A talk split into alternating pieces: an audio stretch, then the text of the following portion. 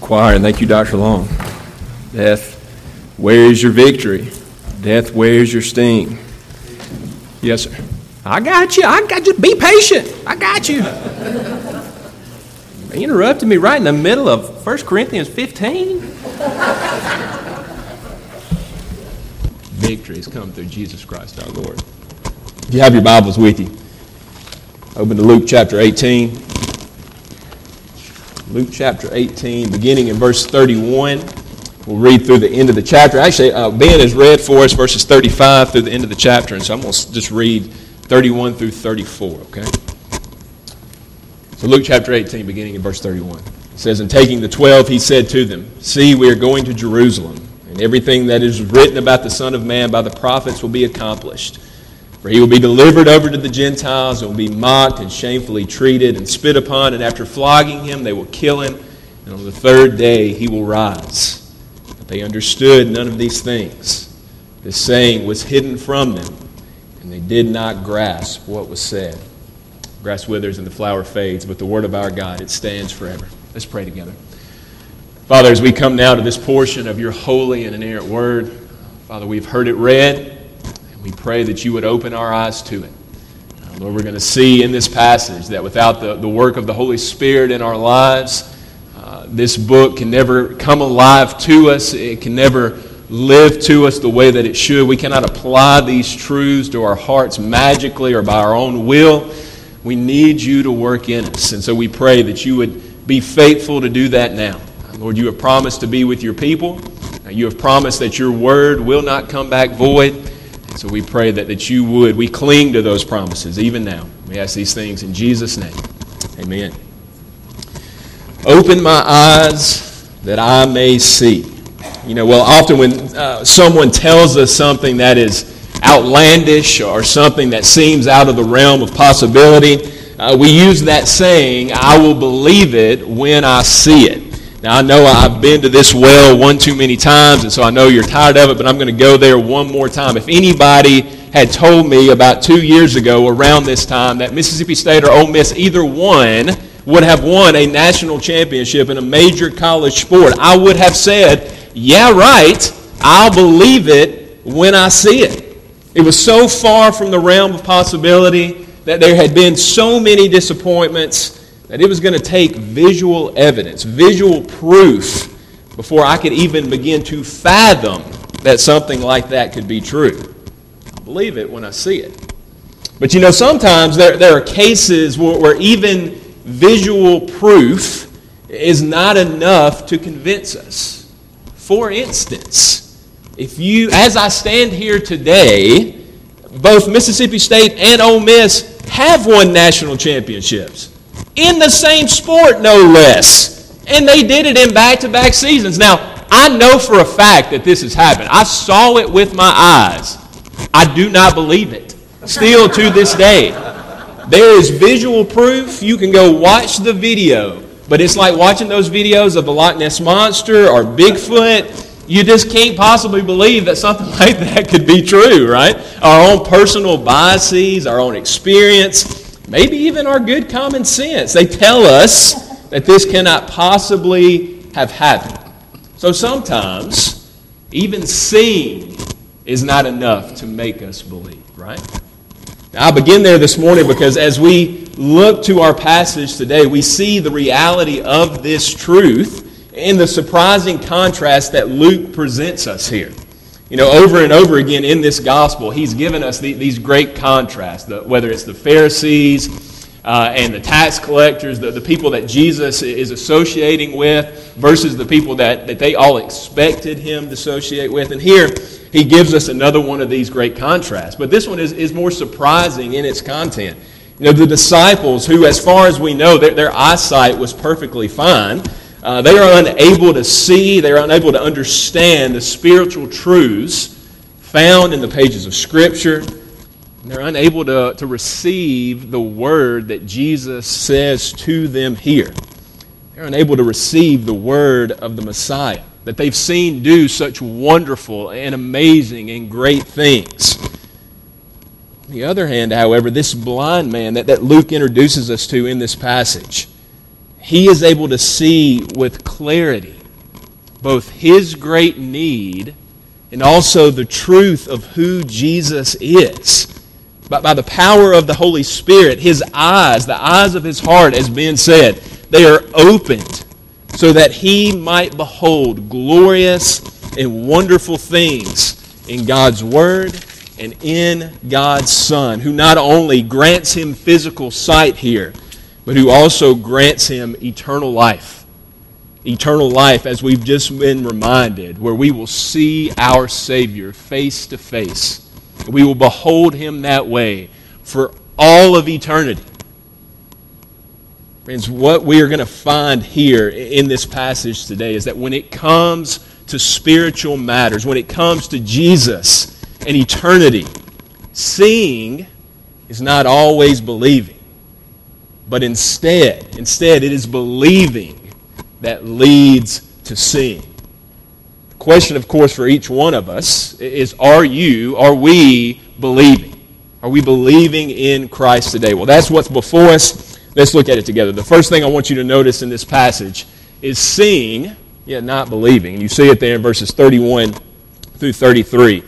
Uh, Jesus here for the third time in Luke's gospel uh, he foretells, he predicts his death. And I want you to notice here, as it is the third time, he gives us the, the most detail that he has given us in any other of these predictions. Uh, he says there uh, in, in verse 32 For he, the Son of Man, will be delivered over to the Gentiles. He will be mocked and shamefully treated and spit upon. And after flogging him, they will kill him. And on the third day, he will rise. Now, having the, the benefit of perspective, being able to stand on this side of the cross, we can look back to what Jesus says here and recognize that what he is giving them is, is almost uh, scarily accurate information, right? We can see Jesus before the Gentiles. We can see him before the Romans, before Pilate.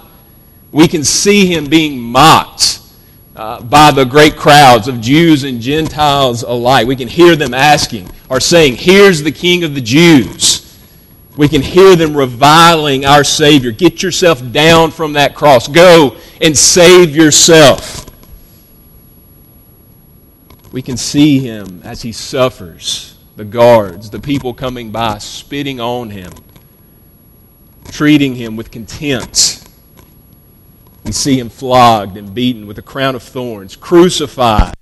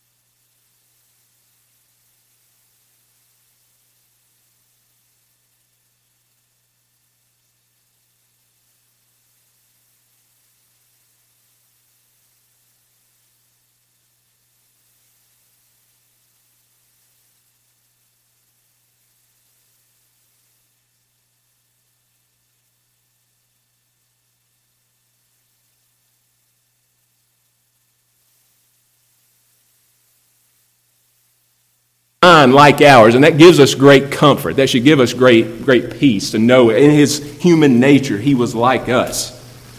We know that, that the Holy Spirit does reveal many things to him, and that ultimately that is how he knows these things, is the Holy Spirit's work in his life.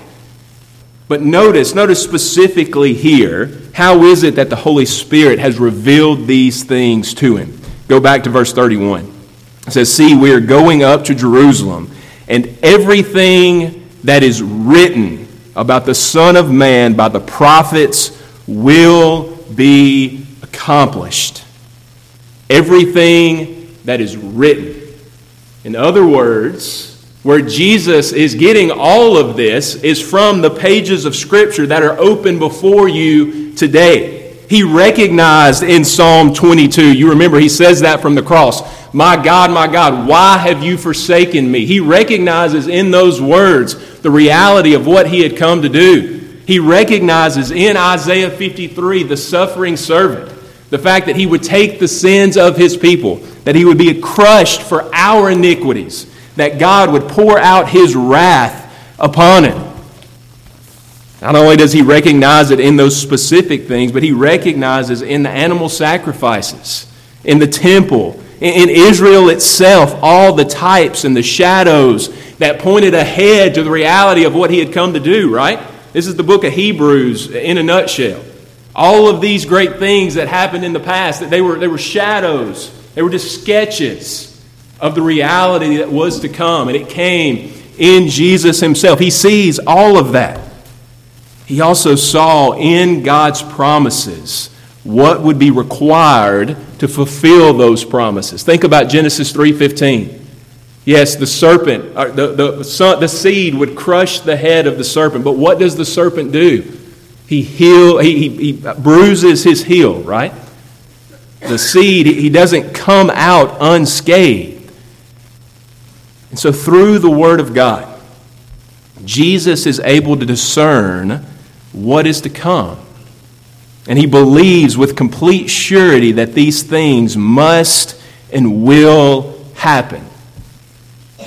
Now, friends, I want to submit to you that, that that's important for us to recognize on two levels. First, just a broad, just pull back from the text and get a broad perspective of this. Notice we read it. Where is Jesus going right now? Where does he know he's going? He's going to Jerusalem. And he knows full well what awaits him when he gets there. He is convinced that he is going there to die. So, as you think about that, what that reminds us is that every act of his life that we read in the pages of Scripture, every act is an act of obedience to his Father, his active obedience, where he is following the law, where he is keeping it perfectly on our behalf. His passive obedience, where he goes to the cross and the wrath of God is poured out on him. All the emotional turmoil that, that he endures in the garden, every bit of that is an act of obedience to his Father, and it is an act of grace and mercy to you and to me Everything that Jesus did in the incarnation is amazing grace. Friends, if you knew you were going there to die, eventually I would have hesitation. I would say, hang on, maybe we need to rethink this thing. Jesus, he presses on. And so we have this, this wider perspective. I, I put Hebrews 12 there at the top of your bulletin. But you know this verse? For the joy set before him, he endured the, the shame, the mockery, all those things that, that he mentions in Luke. He endures it all for that joy set before him, for you and I to, to fulfill the will of his Father. So we rejoice in that truth. But to pull it back down a, a little bit tighter, you know, when we consider the, the source of all of this information, that it is God's Word that, that has revealed these things to him. We realize that, that the foretelling that he gives here, it's not something that, that is locked away. It's not some secret truth. You know, there was a Gnostic heresy about this time in history, in Jesus' time, right after Jesus. And they claimed to have this secret truth that only they knew. And the only way that you can be a part of, of, of God is to know this truth that they have. Well, notice how Jesus, that, that's not the case with our God. He, he has revealed clearly to us the secret things, right? He, he's not hid his truth from us. Jesus is able to find these things in the Word. I want you to notice who is it that doesn't receive the Word? Who is it that doesn't understand what Jesus is saying? Well, certainly it's the Jews generally, they don't understand, but specifically here, notice his disciples. Verse 34. He says, But they understood none of these things. This saying was hidden from them, and they did not grasp what was said. The question is, why is that? Why can't they see clearly what is Jesus is expressing so clearly here in these words? Well, first, we, we have to acknowledge what it says there that these things were hidden from them, right? Uh, and it's a reminder to us that, that in redemptive history, God, He reveals things and He hides things, right? Uh, some have taken this to mean that God did not reveal these things to them in this way. And maybe that's true. Uh, certainly, it was not time for them to know all of these things yet. And throughout Scripture, we see God doing this over and over and over again. Already in this gospel, Luke has said, Jesus has said of the little children, I thank you that you have revealed these things to them and not to those who are great and those who are powerful. Uh, and so often th- there is a sense, and actually it's not a sense, it's the truth, where hearing, seeing, understanding, it's always the work of God in our lives. I want to read to you just uh, real quickly from the confession. Uh, in chapter 1 in verse 5, it says, or in, uh, in section 5, it says, We may be moved and induced by the testimony of the church to a high and reverent esteem of the Holy Scripture and the heavenliness of the matter, the efficacy of the doctrine, the majesty of the style, the consent of all the parts, the scope of the whole, the full discovery it makes of the only way of man's salvation the many other incom- incomparable excellencies and the entire perfection thereof. All of that it says. We may be convinced that this really is what, what we believe that it is. Our arguments whereby it doth abundantly evidence itself to be the Word of God, yet notwithstanding our full persuasion and assurance of the infallible truth and divine authority thereof, is from the inward work of the Holy Spirit, bearing witness by and with the Word to our hearts. In other words, it is only by the work of the Holy Spirit that we can see God's truth here. And so we have to acknowledge that. But at the same time, we can't deny man's responsibility in these things either, right? Uh, as you go to the pages of Scripture, we don't have time to, to really delve into this the way that we should, but these two pillars, God's sovereignty and man's, man's responsibility, they stand together, right? The, the Bible never tries to. Um, uh, bring the two together, never tries to reconcile the two, that they stand together always. And so, as we think, as, as we view these disciples, we have to ask, or we have to recognize their own part in not seeing clearly what God, what Jesus reveals here from the Word. We could think about their, their Jewish worldview. They expected a glorious, majestic, ruling Messiah one who, who death was not an option for, even given all of those Old Testament references. They never expected the Messiah to come the way that Jesus did. And so they had this sort of cultural bias. More than that, and this is, this is where the rubber meets the road. So if I've lost you, come back to me right here, okay? There's a spiritual issue here. It's not just a cultural bias that they have, but it's a spiritual issue. Again, the, the whole sacrificial system, the law, as we read in the catechism this morning, it was all there for what purpose? To point them to Jesus, to show them that the blood of bulls and goats could not do for them permanently what they needed it to do. They needed a greater sacrifice, they needed a greater Savior. Not only that, but they needed someone to fulfill all of those great promises that the Father had given. They needed a seed, they needed a king, needed a Messiah. And here is Jesus for the third time, expressly telling him that that's exactly who he is. Because of their spiritual blindness, they cannot see it, they cannot recognize it. Maybe it's a failure to recognize their own sin. Maybe it's a failure to recognize how bad that sin truly is in the sight of God. Maybe it's a failure to recognize what it would cost to forgive that sin. Whatever it is, they fail to understand what Jesus is saying to them. Friends, there's a great warning in that to us today.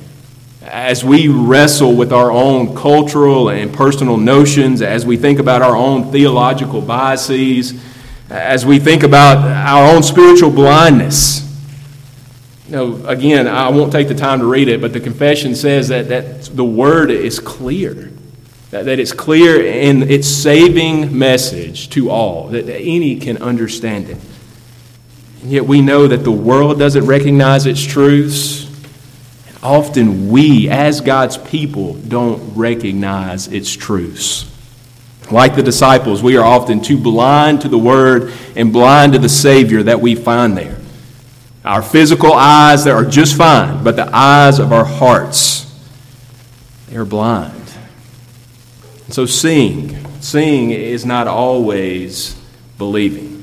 So what do we do? What do we do? Well, that leads us to our, our second point believing and seeing. And you see it here in the story of this blind man that Jesus encounters in verses 35 through 43. He's there at the gate where he probably spends most of his days begging for, for someone to just give him anything. Uh, he cannot see this great crowd passes by. He inquires, Who is it that is here? Why is there such a fuss going on? They tell him, Jesus of Nazareth is here. And somehow this man has heard the word of Jesus. Somehow he knows what it is that he has been doing. And so what does he do there? He cries out to him in verse 38. He says, Jesus, son of David, have mercy on me. And even there, when they continue to tell him, No, you got to stop talking, what does he do? He continues to cry out, Son of David, have mercy on me. Now, I want us to recognize in that one little phrase, Son of David, have mercy on me. This man shows himself that, that he may be physically blind, but he sees far more than even the disciples see, right? He sees in that one little phrase so much. He sees so much about himself as being reminded as he recognizes his great need. Yes, he is blind, and eventually he asks for his physical sight back. But what is it that he actually cries out to Jesus for? Mercy. Now, if you go back through the pages of Scripture, what you're going to find is most often that term mercy is associated with salvation, it's associated with forgiveness of sins. Think of David in Psalm 51. God be merciful to me. You think about the, the tax collector in this chapter of Luke, just before. God have mercy on me, a sinner. Whether this blind man recognizes it or not, he is crying out for Jesus to do for him exactly what Jesus came to do to bring salvation. Recognizes it in himself, his great need. He also recognizes much about Jesus. Notice how he addresses him in two different ways. First, he addresses him as son of David, right? That's not a term that you find very often in the pages of Scripture but it was one that was very well known among the Jews because it was a messianic title. What was it that they were, their hopes were resting on? What were they waiting on? Waiting on a Davidic king to come and to free them, to give them the authority and the power that they had under David and under Solomon. They were waiting for somebody, a political leader, to come and to plow over the Romans, right? They said, Son of David. Now, they got that wrong but it was a messianic title. And so when this, this blind man, when he refers to Jesus in that way, he's saying, You are that Davidic king. This is why Matthew begins his, his uh, gospel in his uh, genealogy by saying Jesus is the son of Abraham and the son of David. It's a book written to Jews. He wants them to know that he truly is that king. And this blind man, he recognizes that truth here. But notice also there, uh, he, he recognizes in verse 41, he calls him Lord. He says, Lord, let me recover my sight. Now, that Greek word, uh, kurios, Lord, it's the, the same word that they use in the Septuagint, which is the, the Greek translation of the Old Testament. That's the word they use to translate Lord over and over and over again. God is, is kurios. It's the same word that Thomas uses in John chapter 20 when he sees Jesus and he says, My Lord and my God. Kurios. And so when this blind man, when he uses that word, as one commentator says, he says, Other people saw Jesus as a preacher and a miracle worker. This blind man also saw him as the Savior. Somehow, through the work of the Holy Spirit, his eyes, the eyes of his heart have been opened so that he might see the truth of who Jesus is. And then the last thing we recognize about this man here is that he declares in this statement his faith in that Savior. He believes that this Lord, this King, can not only give him physical sight, but can also give him far more, can give him life, real life. Believing is seeing. Was by faith that this man had cried out to Christ. It was by faith that he was healed. And it is by faith that he now takes up, after he sees Jesus face to face, the first person he ever sees, after he sees him, he gets up. He doesn't go home, he doesn't go to tell everybody about it. He goes and he follows him. His faith is now resting in this great Savior. And so, we've seen seeing is not always believing. We've seen that, that believing is seeing. And then, thirdly and finally, in this passage, I want you to notice that seeing is praising. Seeing is praising. What's the result of all of this? This man has been blind for, for his whole life. Now he can see. And notice the crowds. It says they give praise to God, but they're giving praise to God. Why? For the miracle that they've seen. Not, not because of Jesus, but because of what Jesus can do.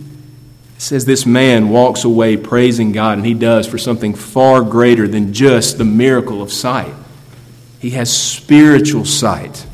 And now he can do what he was created to do, what we have all been created to do, and what those who are resting in Christ will do for all of eternity. He can now go and worship the King.